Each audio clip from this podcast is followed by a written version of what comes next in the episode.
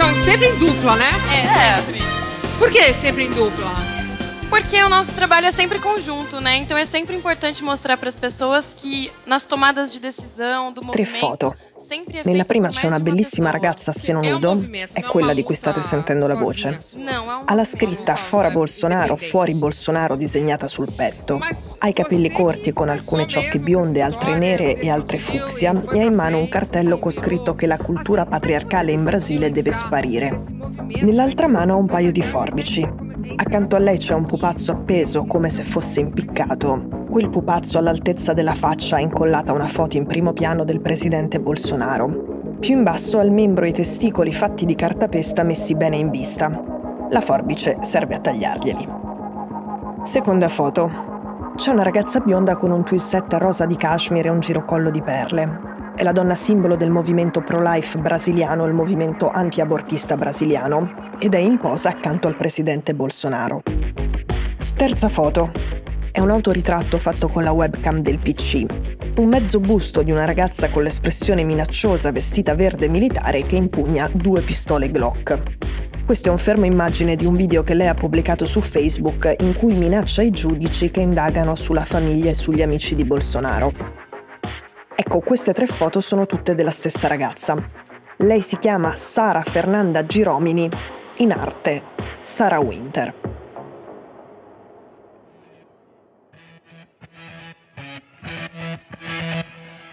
Sono Cecilia Sala e questo è Stories, un podcast di Cora Media che vi racconta una storia dal mondo ogni giorno.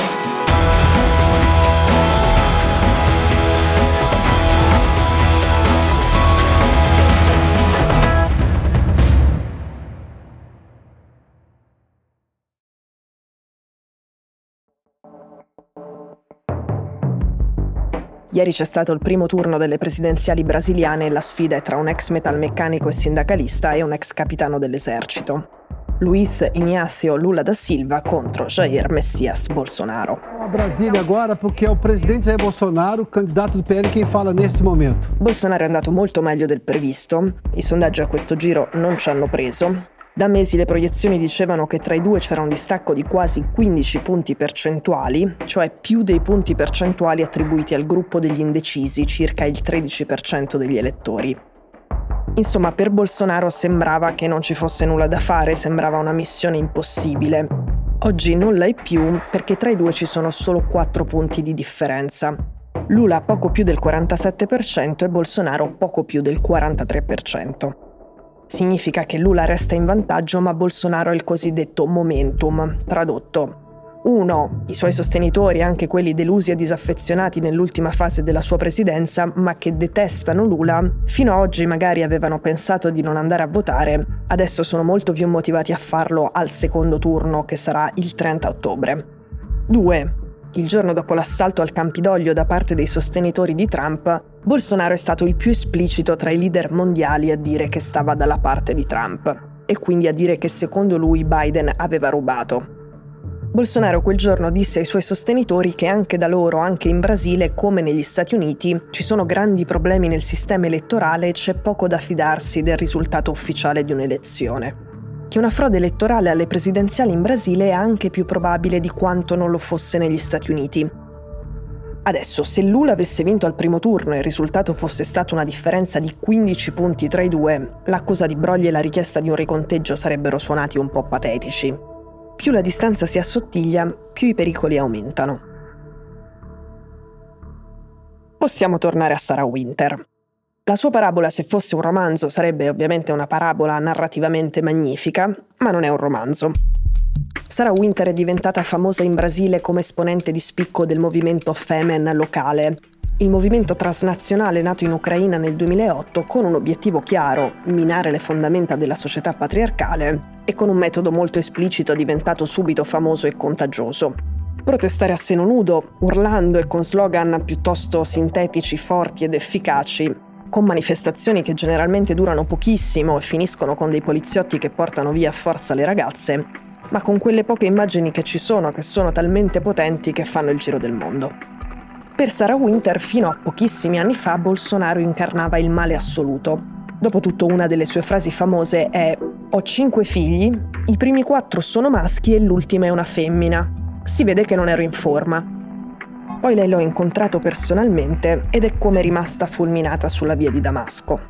Sara ha cambiato vita e ha cambiato lavoro. In qualche modo la passione per gli estremi le è rimasta, quantomeno sotto il profilo dell'estetica, perché anche nella sua nuova vita fa abbastanza impressione vederla la mattina appunto con il cashmere rosa e il girocollo di perle, per esempio ospite ad un convegno Provita dove parla una platea di mamme con molti figli, e poi vederla il pomeriggio vestita da paramilitare con gli stivali anfibi e la tuta mimetica, armata fino ai denti e che minaccia di morte le persone. Ora, se possibile, Bolsonaro ha ancora più fan che posseggono pistole e fucili semiautomatici di Donald Trump. E sono due anni che minaccia di stigare i suoi alla rivolta se dovesse vincere Lula, cosa che è probabile. Sarah Winter non vede l'ora. 300! 300!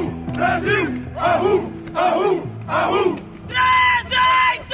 300! Uh, Brasil! Ahu! Ahu! Questa è Sara che urla. Lei è la leader di uno dei gruppi armati pronti a tutto per difendere Bolsonaro che si chiama 300 do Brasil. Il riferimento è a un film culto molto violento del 2006 che si chiama 300 sugli Spartani. Per esempio, loro sono quelli che hanno sparato fuochi d'artificio dentro le finestre degli uffici dei magistrati della Corte Suprema. Due anni fa c'è stato un blitz della polizia in alcuni fabbricati nella periferia della capitale. Una di quelle strutture era la sede operativa appunto del gruppo di estrema destra 300 do Brasil. La base era attrezzata con telecamere a circuito chiuso per monitorare tutti i passaggi, erano posizionate su tutti e quattro i lati. I poliziotti lì dentro ci trovano cassaforti, documenti, macete, vecchi telefoni cellulari che servono a comunicare senza essere intercettati. Ieri, dopo il voto, alcuni sostenitori di Bolsonaro dicevano che se Lula vincesse chiuderebbe le chiese e instaurerebbe una dittatura comunista. E soprattutto che Lula non ha chance e quindi se vincesse l'unica spiegazione sarebbe una frode elettorale. Questo gruppo di sostenitori ha detto che si augura a quel punto che intervengano le forze armate per impedire a Lula di andare al palazzo presidenziale. Ecco, la situazione è molto tesa. Noi da qui al 30 ottobre, anche dopo il 30 ottobre, faremo altre puntate brasiliane. Soprattutto faremo una puntata dedicata a Bolsonaro e una puntata dedicata a Lula, che sono due personaggi difficili da riassumere, soprattutto Lula, ma anche Bolsonaro estremamente importanti entrambi che comunque vada il secondo turno il 30 ottobre sono fondamentali da conoscere per capire cosa succede in Brasile.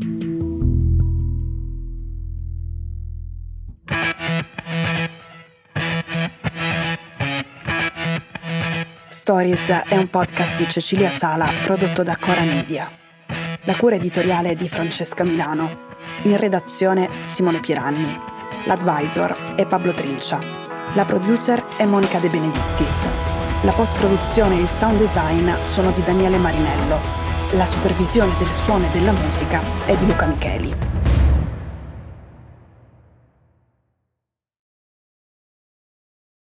Questo episodio è stato prodotto e sviluppato insieme a Spotify Studios.